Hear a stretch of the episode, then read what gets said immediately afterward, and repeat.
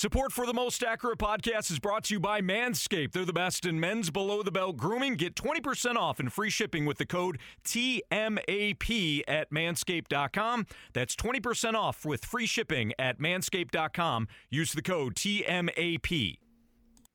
I got a good, good, a good feeling. Yeah. I got a good, good, a good feeling. I got a good, good, a good feeling. Yeah, I'm up on the cloud, ain't coming back down.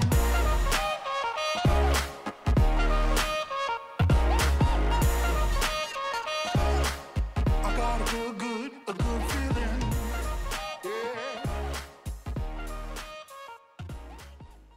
Hello and welcome to another episode of 4for4's The Most Accurate Podcast. My name is John Paulsen. Uh, I'm doing another bonus pod today. I will introduce our guest in a moment. First, the music today. I heard it on the episode of Hard Knocks last night. Uh, I shazammed it and uh, put it at the top of the pod here. It's Got a Good Feeling by Pigeon John. I thought it was pretty catchy. Uh, I'll put it on the Most Accurate Podcast playlist, which you can find uh, a link to uh, in the show notes, the playlist on Spotify, um, and you can find the link on my Twitter as well. Uh, we've extended um, our big FFPC main event giveaway uh, through the end of the month, and I have agreed to be available for to co-draft with the winner of this uh, main event uh, entry. So if you want me to vote uh, to draft with you, I will be happy to assist you, uh, get on a call with you, and answer whatever questions you have. Uh, if you don't want my help, that's totally fine too. I can save the extra two or three hours of my day, but I'm happy to help. So we're also giving away eight autographed jerseys uh, from Pristine Auction and 25 very comfy 4for4 t-shirts. For more details, go to bit.ly slash 4for4give. That's the number four F-O-R, the number four give, and that's all lowercase, bit.ly uh, slash 4for4give. As a bonus, uh, you can get 100 um, entries if you sign up for a subscription to 4for4. Uh, so as a bonus, if you get uh, 10% off any 4for4 sub with the code John10. Uh, I just want to mention the other sponsor. The podcast today is also brought to you by Underdog Fantasy. Say hello to your new favorite place to play fantasy football for real money, Underdog Fantasy. I just would like to say that Anthony does a lot better job at these reads than I do. He's a pro. I am uh, amateur at this. But let's bring in our guest, uh, Patrick Daugherty of Rotoworld NBC Sports. He also goes by Pat, I learned this morning uh, or today. Uh, you can find him on Twitter at RotoPat. Pat, thanks for coming on the pod. It's my pleasure. And yeah, you know, I just adopted that mentality young. Like, uh, I'm not going to try to like have an enforcement team for Patrick. and, uh, you know, the one syllable, it's good. Just let people go with Pat if they want. And Yeah, and so- with, with the name of RotoPat, I think people probably default to Pat. Which I don't. I just go back and forth in the handle. Like uh, the only reason it's Rotopat is because Patrick Daugherty was too many characters. Uh, have this Uh-huh. very long Irish name, and I needed something short and pithy and uh, short, um, short character. And uh, I don't know. It seems to have stuck. Sometimes I think it's ridiculous, but people uh, enjoy it. So I think I think the best names are sometimes ridiculous but have stuck. I yes, no, it's true. handles. It is true. Uh, so I've met you at uh, the fantasy conference in Vegas. I think we've talked a couple times in person, or at least once. Uh, friends with you on. yeah, more than Yeah, once. I think we met in L.A. too. Maybe. Um, were you there? Yeah, I was at the LA one, so I think it maybe it was it was at least twice. At least twice. Uh, I know. So we're, I we're, believe, we're real life friends, is what you're trying to say. yeah, I'm trying to say we're we're yeah we at least have met each other in real life, unlike a lot of people on Twitter who are friendly but don't really know each other at all. So um, I'm happy to have you on. This is your first time on the pod, so that's great. I thought we'd talk. Uh, uh, murky backfields today and breakout tight ends. But the first thing I wanted to ask you about was this Apex uh, draft. It's like a industry writers draft. I got asked to be in it this year, so I'm just joining it. And uh, you picked from the sixth spot. I picked from the eighth spot. And this is unlike uh, best ball drafts. This is one we're actually going to play out, so it's a little bit more competitive. And I think people are trying, actually trying to draft a team that they're going to live with the entire year and have to try to win games with. Um, you pick six. So I'm going to go through your roster, and you can give me whatever thoughts you had on it. But you took Michael Thomas in the first round at 106, then Aaron Jones on the way back in the second, uh, DJ Moore in the third, David Johnson in the fourth, T.Y. Hilton in the fifth, uh, Devin Singletary in the sixth, Uh, Rob Gronkowski in the seventh. Uh, Already Mecole regretting Hardman. that one. It's been about Yeah. a month, and uh, It's a yeah. little like looking at the other tight ends. It went a little bit early. I don't know what Um, vapors were in the air that day, but uh, You took Hardman in the eighth. Uh, this is uh, Preston Williams in the ninth. Austin Hooper in the tenth. So you got two tight ends there. Carson Wentz uh, in the eleventh. Uh, Breshad Perriman in the twelfth. Uh, Ryquell Armstead in the thirteenth. Uh, Justin Jackson in the fourteenth. Mohamed Sanu in the fifteenth. Matthew Stafford in the 16th, the Ravens defense, and uh, this is a kicker defense thing. So uh, the Ravens defense in the 17th, and Dan Bailey in the which I timed round. out on. Apparently, I so, timed out on my very final pick. Thank God. Well, a little behind the pick. scenes here. I was I was trying to get this draft over with as quickly as possible, so I was I was te- texting everybody and uh, DMing everybody when they were on the clock for a long time. And Pat had a tendency to forget that he was on the clock, so I instead of just continuing to DM him, I made a video of a computer voice saying, "Rotopat, you were on the clock." And I would just send it to him because it would make me laugh. I don't know if it made him laugh, but I, I it hope it did. did. Uh, so, what do you what do you make of your team after you know a week or two after this is over? I'm pretty. I'm actually happier with it now. So I started out feeling I was very very happy with the Thomas Jones DJ Moore beginning basically where Mm-hmm. The six seven spot you know is kind of like the the the corner of death this year. Not that it's a corner. It's the you know the dead smack middle of the first round. But I I was hard to decide between Thomas and Cook, but. I'm just I just decided to take the you know the best receiver, the best PPR receiver. This is PPR, right? Yes, it is. yes, uh, and I was just very, very happy. So you know, missing on the the big five, maybe some people only say the big four running backs. Uh, well, I, I guess Dalvin Cook could be part of the big four, and I passed on him. But um, it was it's a tough spot knowing that I wasn't going to get one of the like the guaranteed elite running backs. But then coming out of the first three rounds with two of the best compiling receivers and Michael Thomas and DJ Moore, I was very happy about. And I still I, I remain much higher than consensus on Aaron Jones, who you know we all know the touchdown regression is going to happen, but. I mean, even if he had scored like 10 fewer touchdowns last year, he still would have been an RB1. Yeah. And like that's one thing I just don't understand about the Aaron Jones debate. That even yeah, even without the touchdowns last year, it would have been an RB one season, and he's still the lead back for a run focused offense. And we've seen he's going to be part of a committee, but that's nothing new for him. He he renders committees obsolete. He's just a extremely good player, and with to me no change in his role. I mean, people are so spooked by AJ Dillon, but I mean, again, he's Yeah. used to operating with a second back and. I mean, maybe AJ Dillon vultures a few more touchdowns than people are comfortable with, but I was very very happy. That's the very long way of saying I was very happy of getting Aaron Jones at 19th overall. Yeah, I like him in the middle of that uh, second round, and I, I saw some slander on Twitter and went on a rant about it. But I, I don't get it either. like if he had if he had cut his touchdowns in half, I think he would have finished RB seven last year. So, And, and- so and the thing, he's being drafted responsibly. I mean, he's going as like the RB 11 or 12 most. So like, Yeah. it's not like people are being over exuberant. Like they, people have baked in the regression already, and to me, I think they've baked in too much regression. But he's a very sound draft pick at his ADP, and uh, I mean, I think he'll overperform his ADP. He's also just like really good. Like Yeah, that's exactly a that's the thing. Really It's- good I just player. don't so- understand. Yeah, it's like we need new storylines because you know for a year or two, you know, we had to like, complain about how the Packers weren't using Aaron Jones correctly, and Right. then they did, and he was amazing, and we were right. And now somehow we're moving on already, and we're like we're scared by AJ Dillon, a rookie power back who received zero offseason reps of any kind, and. I don't know. I people, you know, there's just a few players that get kind of galaxy brained, overthought every year, and I definitely think Aaron Jones is one of those players this year. I think I think that's one of the bonuses of having a middle round pick this year is that you can get a, a pretty good running back, maybe a Cook, maybe a Clyde Edwards Helaire or whoever else you like there in the first round, and then you get a pretty good uh, Ekeler, Mixon, Drake. I mean, Drake might slip now because of this boot. Uh, Jacobs or Aaron Aaron Jones in the second round. I think that's you know you, this cutoff at the RB fourteen to me. There's a drop off, and um, that is the I guess the plus of being there in that in that mid to late first round is that you can get of those guys if you want.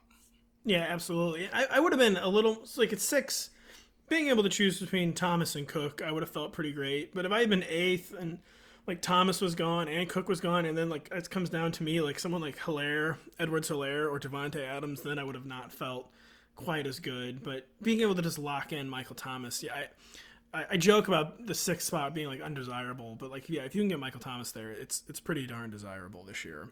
Well, that was a nice segue to talk about the eighth spot because that's where I drafted from, and I did draft Clyde Edwards-Helaire, and I was actually happy that um, JJ Zachariason took Dalvin Cook because I really don't want to draft him this year with his shoulder, bulky shoulder, and this whole holdout possibility. So Yeah. I decided to roll the dice on Edwards-Helaire. I took uh, Ekeler in the second round since this is full PPR. Um, so this is third rounds where things with for me kind of went off the rails. I took uh, Patrick Mahomes uh, in the third round and probably shouldn't have it, given the fact that this is an industry draft. I should have known that everybody's going to play quarterback chicken and not be. Did we ever? But, I, but, but then I and you really did, and I probably should have drafted a receiver there or something. But I've actually, you know, what, I'll get to the whole team here. But I actually worked out okay, I think. So I took Patrick Mahomes in the third. In the fourth round, I saw Mark Andrews there, and I was like, hell yeah.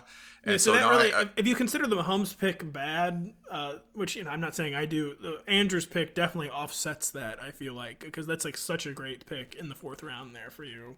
Yeah, and, the, and the the whole third round quarterback, there's there's just like this weird hole in the third round for me with talent. I'm just not crazy about taking these receivers there when I know I can get them later. But this this draft went so wide receiver heavy It was nuts. that I, it turns out I could not get them later the way I wanted to. So the, I do regret the Mahomes pick for that reason. But in normal drafts, um, when I'm not going to take a tight end in the fourth, uh, you know, I can take wide receivers four through seven and be in really good shape. Anyway, I took Andrews in the fourth, uh, Stefon Diggs in the fifth, Julian Edelman in the sixth, Jam- Jamison Crowder in the seventh. I think at this point I was tweeting you. I'm just trying to draft tar- targets at this point.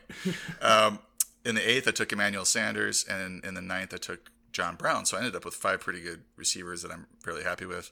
Uh, in the tenth, I took uh, Tyler Higbee. That was a, dra- uh, a value pick. It was two rounds after Hunter Henry and Evan Engram went, so I was pretty happy about that. Then I got Jerry Jeudy, which I thought was a really wide receiver, 59. I got him in the 11th. Then I came back with my uh, boring veteran because I only had two running backs on the roster at this point. I took Adrian Peterson in the 12th to get the, the season, started with some with some carries. Uh, Joshua Kelley in the 13th. I was the first one to take a defense uh, with the 49ers. Just I- so, uh, so many party fouls from you in this draft, man. The quarterback, the Yeah. defense. uh, Well, I'm a total noob apparently with this league. uh, I, took, I was the third one or fourth one to take a tight end, the second one to take a quarterback, and the first one to take a, a defense. But um, I was like looking at the players available, and I was like, eh. everyone knows you don't know how to rank, so it's no, it's no surprise. That's tr- that's fair. draft, Yeah. Uh, but I got Bryan Edwards in the 15th, uh, which is now looking like a good pick. Uh, Miles Boykin, who is doing well in camp, uh, in the 16th. So actually, my receivers, I think, are, going to be fine.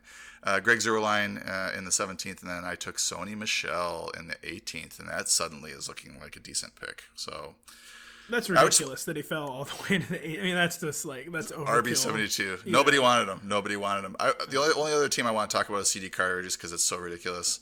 Uh, he did he did full uh, zero RB. Uh, five started five run, uh, receivers: Julio Jones, DeAndre Hopkins, uh, AJ Brown, DeVante Parker, and Will Fuller. Then he turned tables and did five straight running backs: Fournette, Cohen, White, Lindsay, on Johnson. He stopped for a moment and took a tight end with uh, Blake Jarwin. Then he took four more running backs: AJ Dillon, uh, Carlos Hyde, Lamar Miller, Lamar Miller, uh, Per- and Perine. And then he took one uh, receiver. He must really like Chase Claypool because he took him. Then he took Devonta Freeman, and then his last pick, if you haven't noticed, he hadn't taken a quarterback, and he got Aaron Rodgers with the uh, 18th pick. I think it's probably the first time in a long time that he got anybody got Aaron Rodgers in the 18th round. Yes. So we'll see how that this plays out. This will be a fun one to uh, get through uh, this year. Um, so let's talk about some um, murky backfields. Uh, today there was a scare in Chicago with David Montgomery uh, being carted off the field. Apparently he has a groin injury. He's dead. Um, yeah, basically. Uh, Uh, not really inappropriate joke, even if it's like a. But uh, no, yeah, it was a groin injury. Uh, It's a groin injury. Uh, they, they were pretty happy it wasn't a knee. Um, uh, I would say Twitter was a Twitter with a speculation about the signing of Devonta Freeman or a trade for somebody like Gus Edwards or Royce Freeman. Uh, Matt Nagy, quote, can't say one way or the other right now how long it'll be out. Uh, uh, football injury doc uh, described the injury as a sports hernia. Severe would require 48 weeks uh, surgery and it would require 48 weeks recovery. Uh, mild, moderate strain would also require four to eight weeks, but it would be just rehab with no surgery. So his September availability is very much in doubt. What do you make of this? And are they going to make a move? Do you think, or is it going to are they going to pick up the slack with the players that are on the roster? Well, yeah. First off, I mean, it's just a real bummer because even if we don't love David Montgomery's talent, which you know a lot of us don't, and I don't not can't speak for you, but uh, you know, wanting him to be this like uh, whole is greater than the sum of his parts running back, and he was not that last year, but. Uh, you know, just such a great value. You know, barely being going, barely being drafted as an RB two with just like no competition whatsoever for carries, and which makes me so the Bears. I mean, a very obvious spot to add a running back. Would you not agree? I mean, Ryan Nall uh, I mean, is Ryan Nall like a real person? Uh, know, been informed that he is, but and offense too that even without Mitchell Trubisky is gonna. I'm assuming Nick Foles will be the starter. Is gonna want to lean on the running game, and you just can't. You can't go out there with just Ryan Nall and Tarik Cohen. So I mean, to, to me, the, there is a pretty high. Pro- they already needed to add a running back. In my even with a healthy David Montgomery, I thought they needed to add a running back. Yeah, I would say there's a high probability they add a veteran free agent, and I mean, definitely in leagues you've already drafted. I mean, Ryan Nall, I mean, a total freebie. Obviously, pick him up immediately.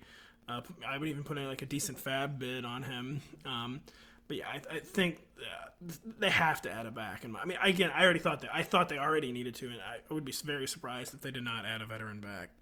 The one name to remember, I think, besides Nall, uh, is Cordarrelle Patterson because he's apparently been working with the running back group there and he does have experience carrying the ball. He's not going to be a, a, bell cow or anything like that, but maybe he can be part of a committee that can it's get true. It's true. I mean, he, he could definitely yeah. be an intriguing part of a committee. I would be.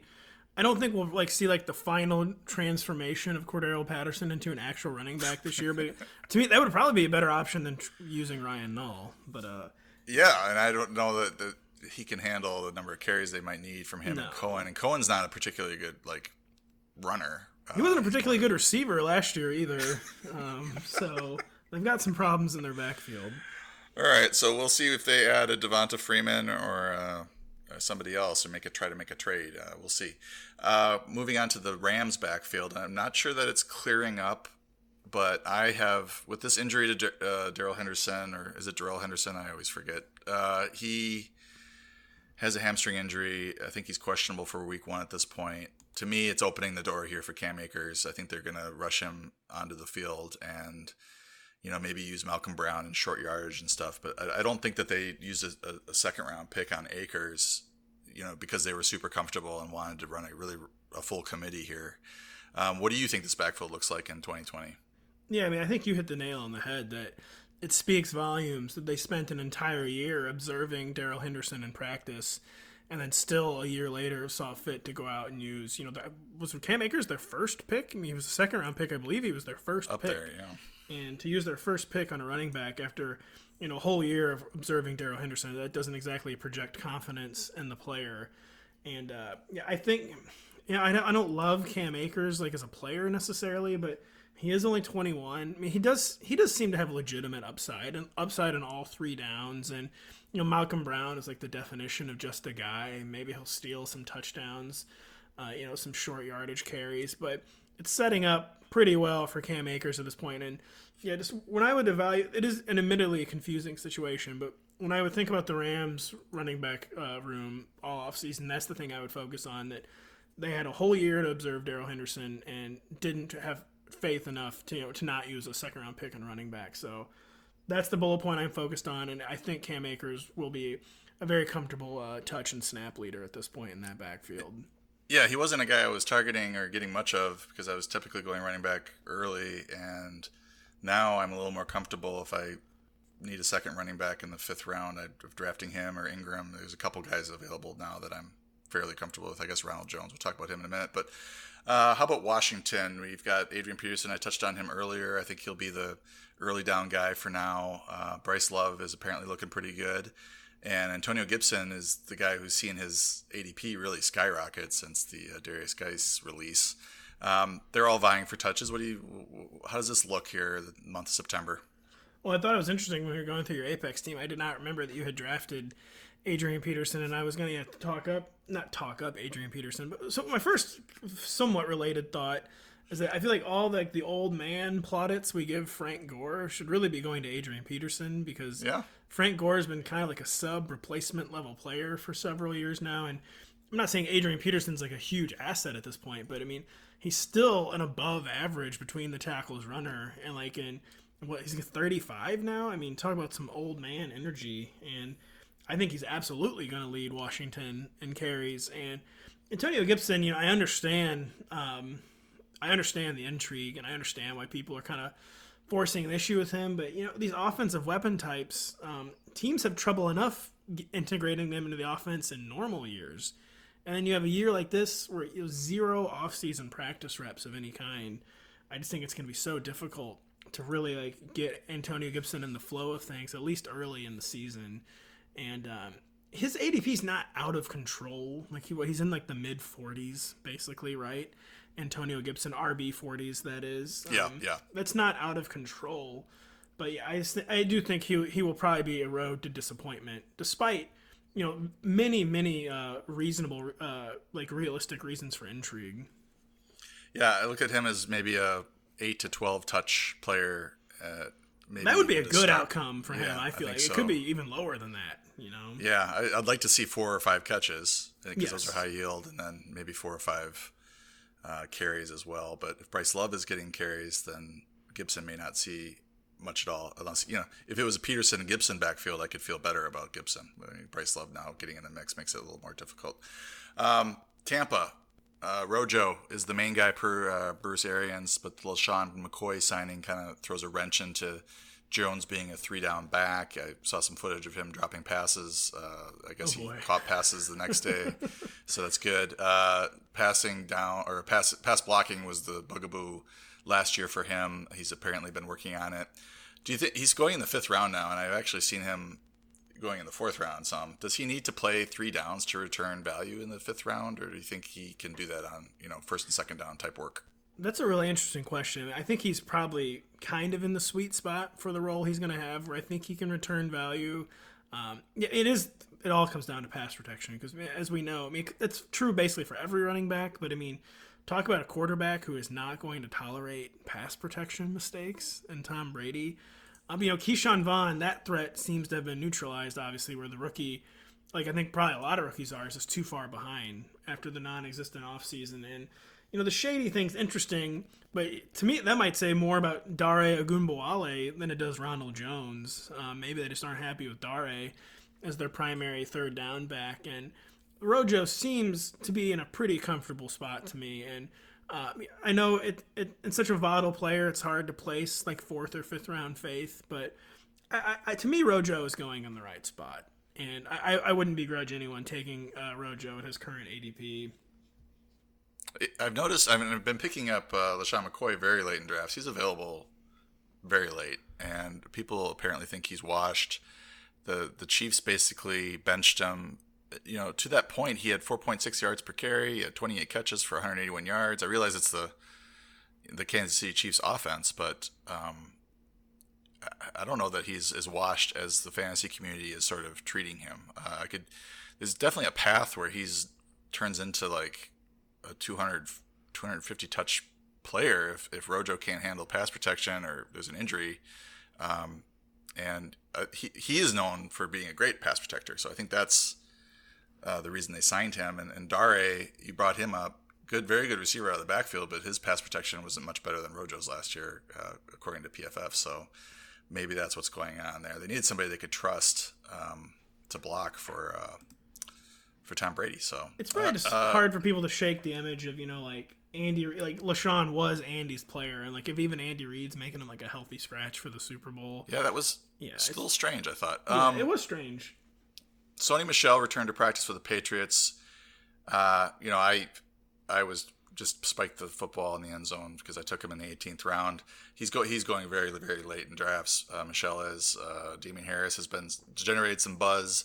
Rex Burkhead's still there. This to me now smells like a situation where you just avoid it unless you want to like James White it in the seventh eighth round or something.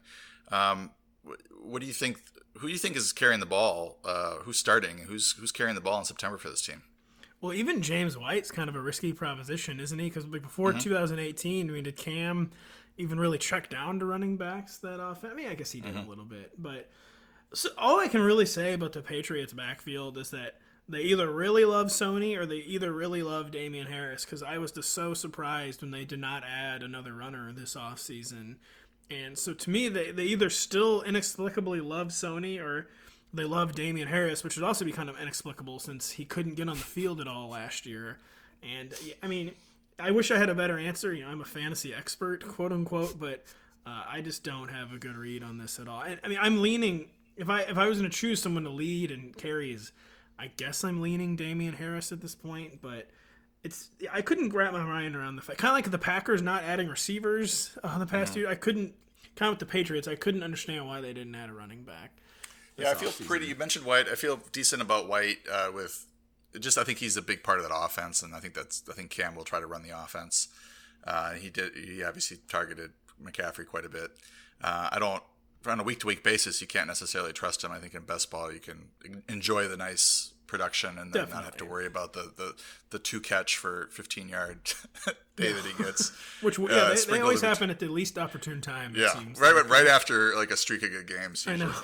Um, yeah, I would agree. I, I I I mentioned on the pod last week with Andy Barons that the I think the Patriots backfield's job is to keep us all you know employed. To, you know, talking about them every uh, preseason, trying to figure out and parse what's happening. Um, but the one thing I would mention is that Cam Newton being there, running quarterback being there, should help whatever running back is there as far as like open running lanes and and increasing the yards per carry.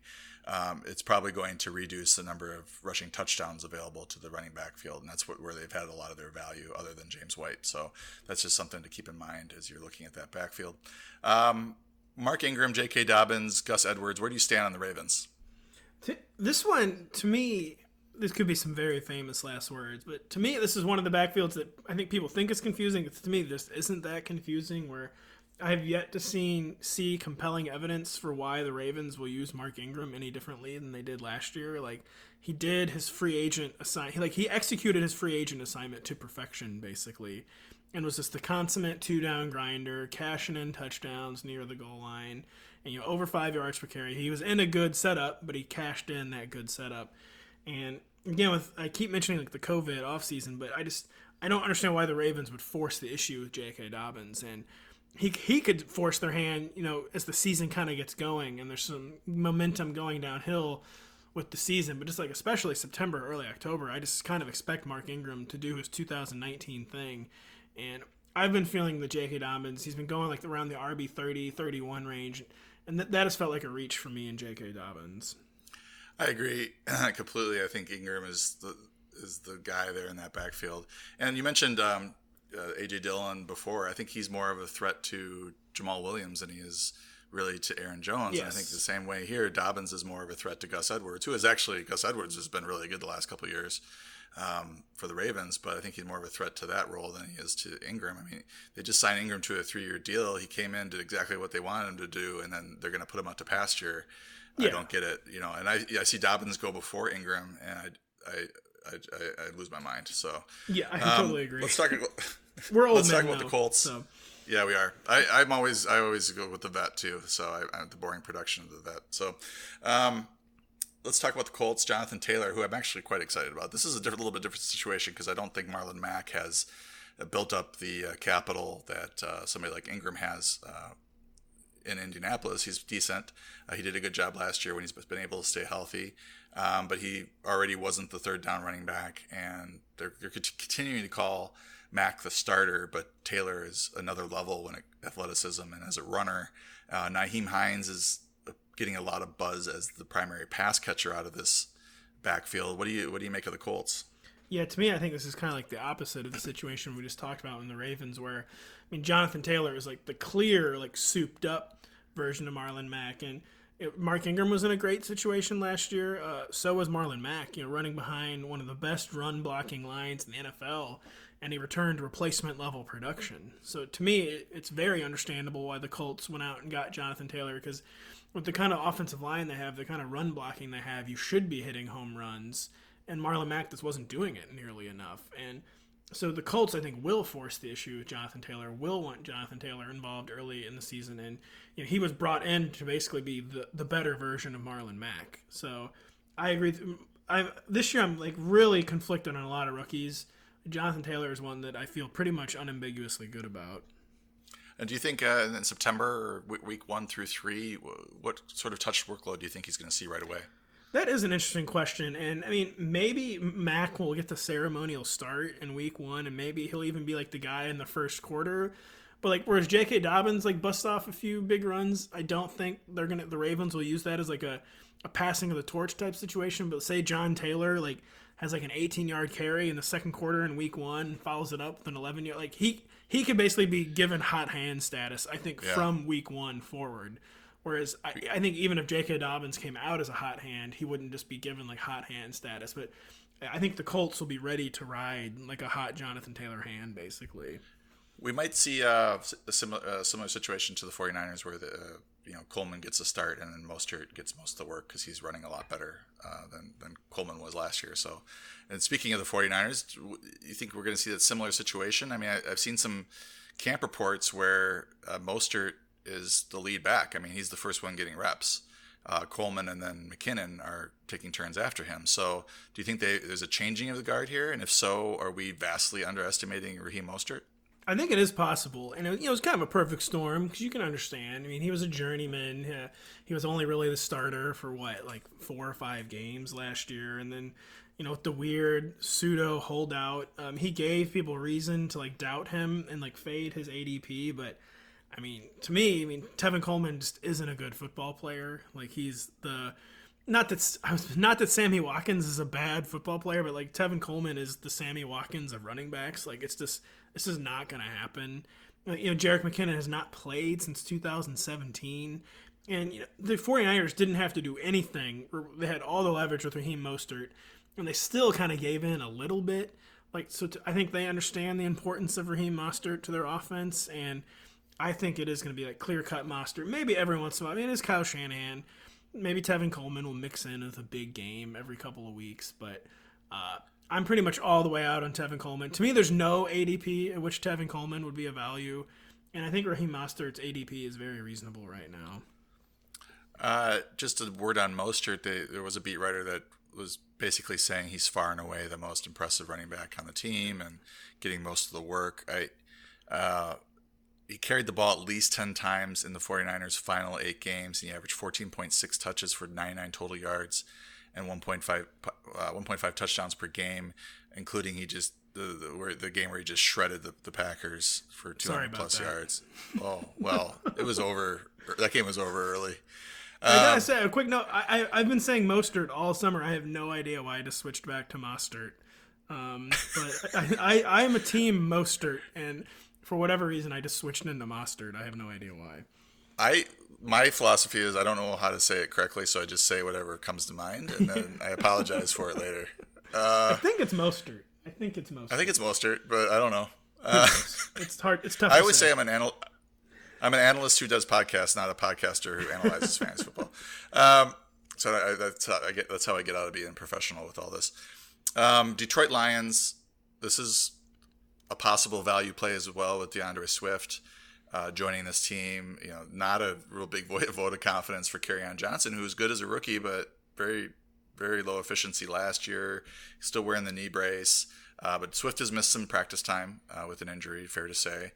Uh, they don't really have much else after those two. They have some players, but I think it, we're, we're, we're, trying to decide between Swift and Kerryon and, and what sort of share this will be. So, how do you see this shaking out in September and October? Yeah, I think this is somewhat similar to like the Rams and Darrell Henderson, where uh, like the Lions already had questions. So the the big question the Lions had about on Johnson going into last season was was he durable? Could he hold up? Because that was kind of a question mark for him as a rookie, and then he didn't hold up. And it was definitely a question for him as a sophomore, and then he didn't hold up again. So it's kind of like the Lions kind of projected like they've seen what they need to see from on Johnson. They don't think he can hold up as like a lead back. And D'Andre Swift was probably my favorite like runner in the draft. And you know now like kind of the main camp storyline for him is him, him being talked up as a receiver. And yeah, it's again it's a tough year for rookies, so I, I'm sure Kerryon will have will be a legitimate part of the backfield. But I wouldn't be surprised from week one forward if D'Andre has the bigger slice of the pie, and then it just keeps getting bigger week after week because yeah, to me, Kerryon has answered the, the the question the Lions had about him, and it wasn't a good answer. Yeah, definitely not the vote of confidence you're looking for when a, a team uses a, an early run running, uh, pick on a running back, and you're fairly young running back yourself. No, I mean if, you, Uh, if you're using a top 50 pick on a running back in 2020, uh, not a good sign if you're the existing running back. So Yeah, and then that kind of brings us to the Bills. Uh, Devin Singletary, pretty good last year and big work, uh, but he had Frank Gore spelling him. Uh, Gore is gone now, and they brought in Zach Moss, who is kind of like uh, a souped-up version of Gore. Uh, good between the tackles and everything, but also a good receiver and a, you know pretty good in the passing game. So. I, I've read some camp reports that Singletary had some bad days, but bounced back, and that Moss has looked very good. So, uh, to me, Moss is the value here because they're, they're going like four or five rounds apart, and I think that maybe this touch share is going to be a lot closer than people think. You mean this one is the most confusing to me because, well, I guess people you know question. Like Devin Singletary basically performed better last year than his athletic profile, and but the Bills, you know, kind of for a while seemed like very hesitant to commit to him as kind of an every down back, but you know he kind of forced and Frank Gore kind of forced the issue just by not being good. And by the end of the year, you know, Devin wasn't he wasn't an every down back, but he was getting close to an every down back, and basically I thought like overperformed reasonable expectations for him. But yeah, but then they bring in Moss, similar draft capital, uh, someone who's getting a lot of camp love. I mean, getting so much love for his receiving work, and that is very troubling because you know he's like a powerful runner too, and Moss basically seems like he can be a threat to Devin Singletary on like every front. And I like Devin Singletary. I was kind of excited about Devin Singletary coming off 2019. Yeah, this is a very volatile, uncertain situation to me, and I thought Singletary was a value like earlier in the summer. I was drafting him a lot. Uh, I no longer feel that way and have not been drafting him in August. And I agree. I yeah, agree. this is and one I'm been, having trouble. Kind of, I'm kind of staying away from at this point. I've been shifting it over to getting Moss when he's available in the I don't know eighth, ninth, tenth round. Usually ninth or tenth if he's not on the board there. I think that he's going to offer you some every every week value, and then if there's an injury to Singletary, you might have a top ten you know running back on your hands because Yes. they're pretty run heavy there in, in Buffalo. So, all right, we'll discuss uh, breakout tight ends after this word from our sponsors. Hey guys, if you're tired of taking a straight razor to your beanbag and having it look like a scene out of a horror show, listen up. Manscaped has you covered. They're the best in men's below the belt grooming. They just redesigned their electric trimmer. It's called the Lawnmower 3.0, and the Manscaped engineering team spent 18 months on this bad boy. They've perfected it. Trust me, I've used it. Nice, close, comfortable shave. The thing even has an LED light. It illuminates the grooming area so you can see what you're doing. We've all been there before. We're trying to clean things up a little bit, and it winds up being a bit of a disaster because, again, you're dealing with a straight razor to the old Huevos Rancheros. You know what I mean? So stop with the dangerous weapons on your family jewels and try manscaped.com. Get 20% off and free shipping with the code TMAP at manscaped.com. Again, 20% off with free shipping at manscaped.com with the code TMAP. Check out the new and improved Lawnmower 3.0. Uh, This podcast is also brought to you today by Underdog Fantasy. Say hello to your favorite place to play fantasy football for real money, Underdog Fantasy. They offer season long uh, best ball contests that you can do from your phone or your computer. With best ball, all you need to do is the fun part draft. Forget about injuries, trades, waivers, setting lineups. Just set it, forget it, and wait for the winnings to come in. This year they have a $1 million tournament. That's right, just draft the best team you have, and you have the shot at $1 million in prizes. Sign up today at uh, underdog.com or underdogfantasy.com. Uh, enter the best ball mania and a chance for 1 million in prizes. Uh, searching Underdog Fantasy in your app store to use the app. Be sure to enter the code 4 for 4, the number 4 F O R, the number 4 after you make your first deposit. Once again, the website is underdogfantasy.com. All right, Pat, I just want to go through the list of the, all the breakout tight ends. These are all the guys in order of ADP, and uh, we haven't done a really a deep dive on the tight end position on the pod lately, so I want to find out what you think and, and where you stand. Because to me, there's a couple of guys that are extremely good values based on where they're going in this ADP relative uh, to what I think they're going to do uh, to the uh, compared to the guys ahead of them. So Tyler Higbee, um, what four or 100 yard games in a row, or is it five, or is it ten? I, I can't Five remember. 80 yard games in a row, 400 yard games in a row. So, Yeah, so that hasn't been done often no. or at all. Uh, so is he for real?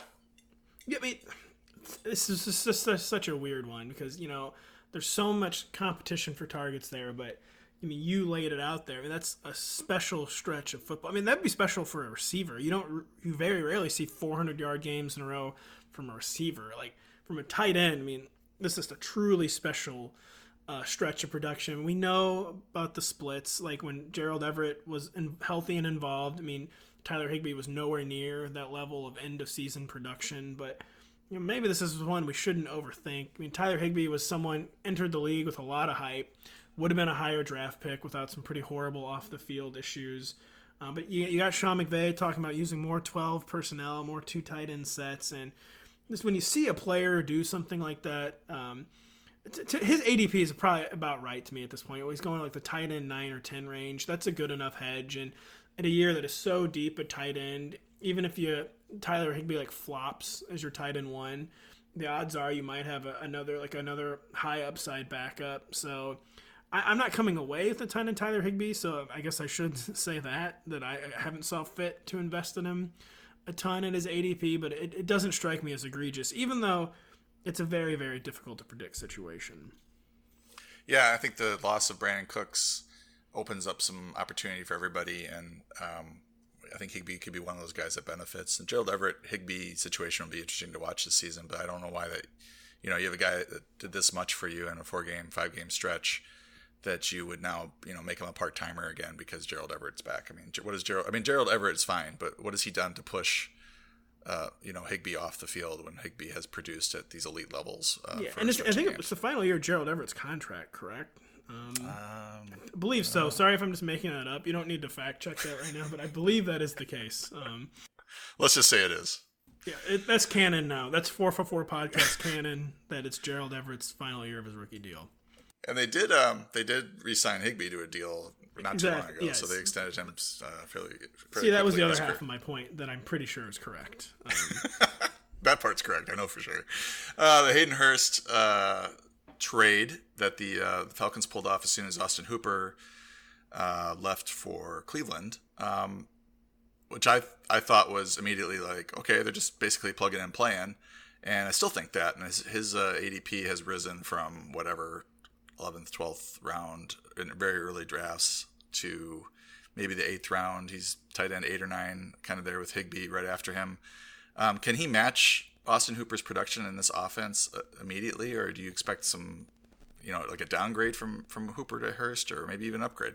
I think it's a downgrade. It's just one of those situations where it's so tough to say because you you got a 27 year old third year pro that's never had 400 yards receiving, and you know Matt Matt Ryan has a reputation for targeting tight ends, but you know that was Tony Gonzalez, one of the greatest of all mm-hmm. time, and then Austin Hooper after like a very gradual build up in Atlanta and like a very gradual getting to know the offense and becoming a producer and I just Hayden Hurst ADP strikes me as a bit aspirational. I mean, he is a former first round pick, but it's also weird to me. You know, the team that like loves tight ends more than life itself. You know, saw fit to trade him. Um, So I don't think he'll be matching Austin Hooper's number. I don't ex- expect Hayden Hurst to like be like a spectacular flop or anything like that.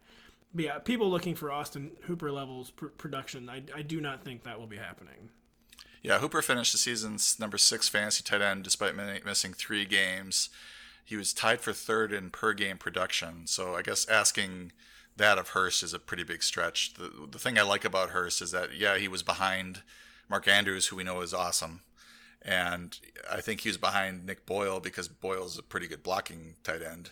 Um, but his uh, yards per route run um, per PFF was 1.69. Uh, that was the same as Zach Ertz. That was more than Hunter Henry and Hooper, uh, who were at 1.67, 1.65 them, uh, themselves. So there is like I, I could I definitely think that a top five, eight, eh, top five season is possible if things break his way. Like he sees a ton of work, stays healthy, and some other guys at the position get injured or something. Um, but he's going whatever tight end nine or ten. Yeah, I mean that's Uh, just, it's- it's such a deep year for tight end. It strikes me as excessive. Um, but I, I Yeah. do, I, I do understand the case, right? I don't think the case for Hayden Hurst is like crazy. I just don't necessarily agree with it.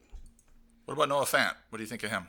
I mean, special player, special playmaker. He's 562 yards. We're the 15th most uh, by rookie tight end since the merger. But you know, just such an uncertain situation with the new play caller, all the new draft picks. Uh, no one like really blew it up with Drew Lock. I mean, Courtland Sutton or Noah Fant, and but I mean, he's, he's such a special prospect, and anytime like a, a rookie kind of like lives up to their pre-draft billing, like what kind of player they're going to be in the NFL, I take notice, and like Noah Fant did that.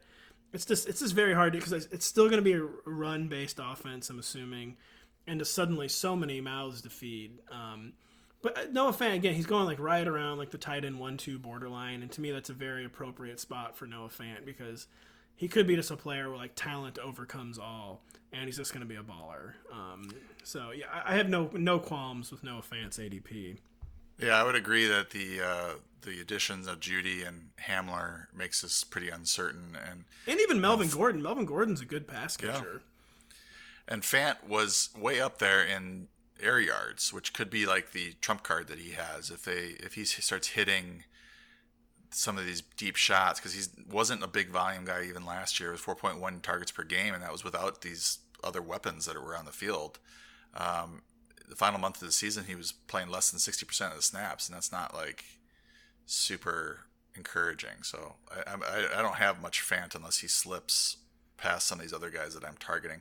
Uh, Mike Gesicki, uh, he finished strong. Uh, I don't know how much of that was due to the Preston Williams injury. They his spike in production uh, happened after the Williams injury, so you know causation, correlation, all that discussion.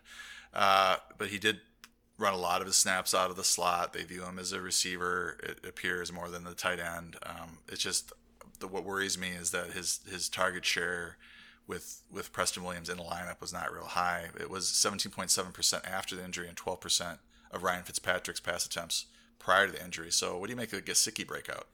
Yeah, I mean he's going to be in the big slot role, which is a good place for a tight end to be. And I mean the the, the splits before and after Preston Williams were ex- impossible to ignore, but you know, following the Albert Wilson and Allen Hurns opt outs, Yeah. I mean, they're yeah, that's the kind of like I was kind of out on Mike Gesicki, uh, however we pronounce it, um, before the opt out. The opt outs kind of, you know, they're not like critical players for the Dolphins. I mean, they were people that were going to be getting targets, and to me, that was enough to kind of to basically basically make make Mike Gesicki reasonable. And again, not someone um, whose ADP was maybe aspirational before that now feels more appropriate to me. And you know, a lot of people do not love like Mike Gesicki, the player, but I think the situation, I think he can kind of like find the middle ground between that that pre and post uh, Preston Williams target share from last year, and I, I think he'll be he will he'll he'll be fine. Mike Gesicki will be fine, basically. I like I like to sum up there. He'll be fine. Uh, T.J. Hockenson uh, is probably probably the tight end that has bounced around the most on my in my rankings due to this foot situation that he has. But then he's also getting these glowing uh, practice reports where he's just dominating practice and dominating the red zone. Um, he was the number 20 tight end by the time he was injured in week 13. Uh, 31% of his fantasy points came against the Cardinals. He had six for six for 131 and one in the week for week one. Uh, rookie tight ends don't usually make a huge fantasy impact, and he was one of 19 since the 2000 season to average at least 30 yards per game. So that's on the plus side. Not much has changed in Detroit. Uh, Hockenson breakout is that on, is it on or not? Is it not on?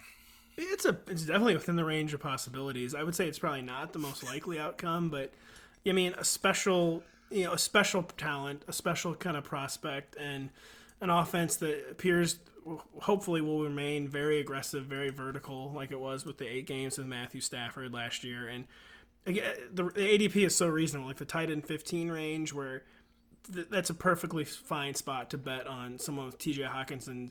You know, it wasn't an amazing rookie year, but he did nothing to disprove you know, like his huge talent, like and the, the kind of like really special projections you can make for his career. So, a tight end 15, that that seems like the sweet spot for me and Mike and uh, TJ Hockenson. So I'm uh, not getting a lot of Fant, Gesicki, Hockenson, and it's because of the next couple of guys that we're going to talk about. Jonnu Smith for the Titans, um, low usage player last year, but when he he's so productive when he gets the ball, and this wide receiver two or number two option in the passing game in Tennessee is wide open. I mean, they're they're looking for playmakers. Uh, do you think he gets a little bit of a bigger role and is able to to become a tight end one this year, or are we still looking at more of a low usage afterthought, and then when he does get the ball, he dominates type of a play? He could be. He could definitely tight end ten to sixteen feels like probably where Jonnu Smith will end up, and it's a narrow target tree, an offense without a lot of target hogs, and someone who's a big time weapon with the ball in his hands. And the Titans coaching staff, the tight end coach. Uh, came out and said, you know, he's someone they're going to try to scheme the ball to. And, yeah, sometimes you don't like to hear that because it means, like, the player has to have the ball schemed to them. They can't just, like, come open by themselves. But it's such a narrow target tree, and he's such a weapon with the ball in his hands that I think they'll make it happen. I think it'll happen, and he'll be good. He'll be good in like the tight end one two kind of like border region. Yeah, and that's where he was week seven on. He basically played at a low tight end one pace. Um, if he can get to like an 80, 90 target role, he could he could really eat. And I think in this in this uh this season with this the way the tight end situation's set up or like the tight end ranks, it's just there's so many guys in this tier that could break out, and I'm trying to grab two of them. Uh, if I if I don't have a, a stud on the roster, I try to grab two, and hope that one of them breaks out the way I think they're going to. Blake Blake Jarwin's the next guy. Um, high yards, uh, just like Jonnu Smith, high yards per route run. Um, he was gaining a lot of steam uh, early in the offseason, and then they drafted a CeeDee Lamb, and then suddenly the, the wind was out of his sail. But I don't think it really matters a whole. I mean, obviously, it'd be better if they hadn't drafted CeeDee Lamb from a target standpoint. But you know, Randall Cobb left uh, quite a few uh, targets on the board, and Jason Witten left quite a few routes and targets on the board. So I think Jarwin's going to be fine, and this is one of the most productive uh, passing attacks in the league, and he's not going to see double coverage or any sort of attention from the defense other than uh, passing attention. So I don't. What do you what do you make of Jarwin? Is it is it uh, is he a breakout candidate again this year? I suppose he's just someone that for whatever reason I haven't devoted a ton of like mind space to this off season, and uh, he's just kind of been like a 2020 blind spot for me. I just haven't been thinking about Blake Jarwin much, and I think maybe I've probably been overly simplistic in just the way I view the situation, and that yeah, it's just hard for me to see. They said there are targets on the table there after Randall Cobb was gone, but I mean to have such two great receivers, kind of almost alpha type receivers, and Amari Cooper and Michael Gallup, and then you know such a high draft investment rookie, and then you know of course Ezekiel Elliott uh, will be such a point of emphasis for the offense that I just don't know if he can get consistent enough usage to kind of crash like that tight end one streamer party. But I mean, he's a intriguing player, and you know he's in a great offense too. And so maybe maybe he's just kind of doomed to be a matchup play. But I mean, even that's like a good outcome uh, if you're like a, a matchup based streamer, and that's definitely. I mean, to me, that's very realistic for Blake Jarwin in 2020. Yeah, I think the key will be Lamb, and uh, you know, I think uh, Cobb had eighty something targets. So if if Lamb sees a lot more than that, then he's going to start eating into other roles, and it could be the other receivers, or it could be Jarwin, or it could be uh, Ezekiel Elliott. Um, but if he just gets the 80, 85 targets that Cobb saw, and Jarwin just takes over most of what Witten left on the table, and Cooper and uh, Gallup and uh, Zeke get what they were getting, then I think there's uh, certainly a tight end one uh, finish on the table for him. Uh, Chris Herndon has been getting a lot of buzz. He had a great rookie year, sat out most of last year for various reasons, but the, he's getting a lot of buzz in camp. Um, the the Jets receiving situation is once again dire. It looked like it was shaping up to be decent with you know Crowder and uh, Breshad Perriman, who's was injured, but I think he's going to be back this week. Uh, Denzel Mims was supposed to come in and help, and he's got a hamstring injury, so he's going to be way behind. They're, they're talking up Chris Hogan now as a as a first stringer who was, was was on the street a week ago. Um, Herndon looks like he's primed for a breakout, huh? Yeah, I mean, uh, he's someone who uh, kind of earlier in the offseason, after such a loss sophomore year, I wasn't super in on. But I mean, first off, the, the Jets are basically sub Packers at receiver, and not basically they are. And you never want to go sub Packers at receiver. and like a lot of these guys, you know, are kind of like luxuries for their offense that we've been talking about. Like Chris Herndon's not a luxury. Like the Jets really need Chris Herndon to be a big part of their offense. And I'm a little surprised his ADP has not cre- cre- crept higher. He's still beyond tight end 20, I believe. And like the Jets, you know, he was had a very strong rookie year, was very hyped last year. Uh, we know that didn't happen, but extremely hyped again. Someone they just they really need to perform, and yeah, I think his ADP is, is way too low to be frank. Yeah, he's starting to, for me, starting to push Jarwin and Jonnu as a guy that I want, you know, at his cost because he's so cheap. Um, and he's available at the point that he's available in the draft is just a better value than some of these other guys we we're talking about here in this section of the podcast. I mean, it's, he might be the number two target in this offense, like in terms of t- total targets. So, um, and then he's got some tape to prove and some, you know, his rookie season, he actually did it. He's shown that he can play. So, um, and a very another another very intriguing name at this point in the draft. Ian Thomas is a guy I'm ending up with a lot. He seems to be getting pushed down. Uh, pushed. I mean, there's some buzz about him, but then he's been getting pushed down the rankings because some of these other guys are kind of creeping up. And I'm I wonder what your take is on him. He basically produced at a 62 catch, 619, 5.3 touchdown pace uh, 6.1 targets per game in the nine games over the last two seasons that uh, Greg Olsen missed. Uh, so this is those are tight, the low end tight end one numbers. So he's he's done it uh, in that small of a sample. Uh, there is some moving parts around him. I mean, new quarterback, but it's a better quarterback. Um, new, you know, new offensive coordinator. You, you've added Robbie Anderson to the mix. Uh, do you think there's going to be enough to make Thomas a, you know a, a weekly starter or, or, at least in the streaming conversation? He's just someone that, that I find kind of like easy to juxtapose with Chris Herndon. Whereas say the Jets, you know, really need Herndon, whereas the Panthers have two kind of already the best compilers in the NFL: Target Hogs and DJ Moore and Christian McCaffrey. You know, then of course Curtis Samuel. Then they add yet another receiver, and like you said, a new quarterback, a new coach, a new play caller. Just a lot of moving parts for a player who's you know hasn't done it yet in fantasy. I mean, we there's plenty of reasons to be intrigued, like someone we should be high on, but just maybe too many variables, too much target competition for Ian Thomas. To, it's not a you know it's a totally reasonable ADP, but I just it could be difficult for him to kind of break through, even if he's good enough to break through, which I think he probably is. It just might be a difficult year for him to break through. I'll be getting him as my like tight end too after I uh, take a, a stud tight end early or I end up with a Jared Cook or something, and I wait a long time in the tight end. I'm hoping to get like a Jarwin or Jonnu or Herndon, and then those guys get snatched up, and then a round later, I'm able to get Ian Thomas. So that's sort of where I'm landing him. It's not the guy I want. I go into the draft wanting to get, but I'm pretty happy to get him as my second tight end in these best ball drafts. Um, Irv Smith, I'm not real crazy about him. Uh, you know, I don't know how many snaps he's going to play relative to even Kyle Rudolph, who's still on the roster. Uh, they do have a hole at you know, as far as targets left left on the table, vacated targets by uh, Stefon Diggs. They drafted Justin Jefferson to to try to accommodate that. But you know, there's a lot of people that like Smith. What do you make of Irv Smith?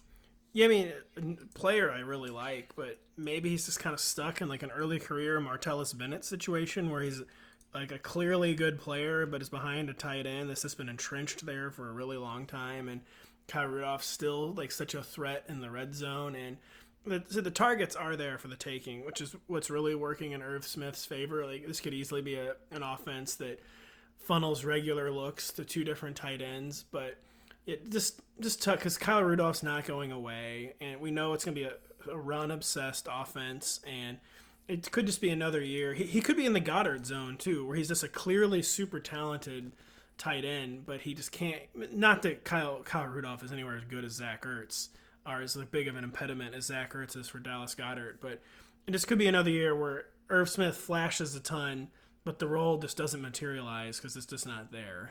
And uh, someone I don't have a ton of shares of this year.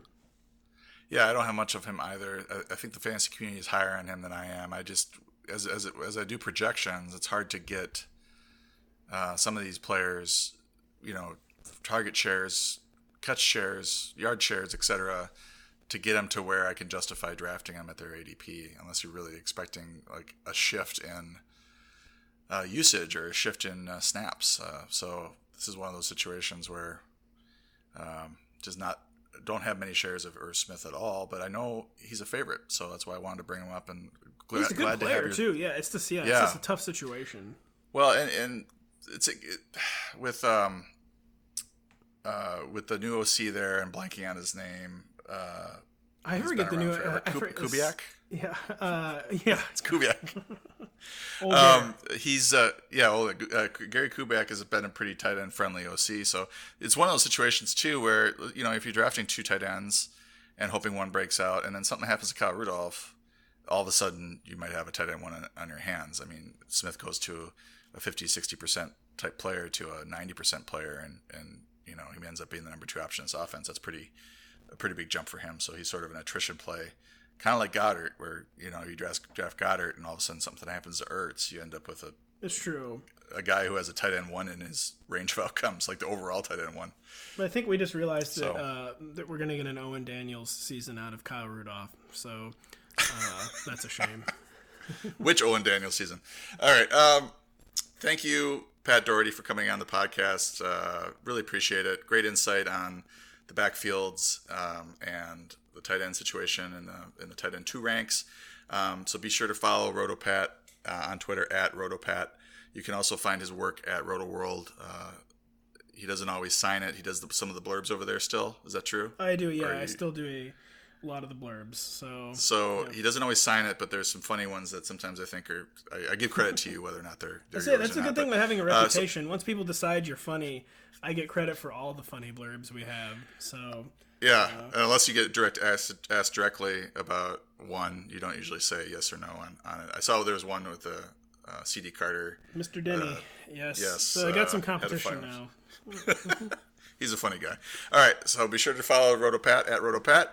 Uh, be sure to take part in the 4for4 FFPC main event giveaway. Uh, go to bit.ly slash 4for4give. Uh, please review and rate, rate the pod. That helps us uh, get a word out about the pod. And we'll see you next time on the Most Accurate Podcast.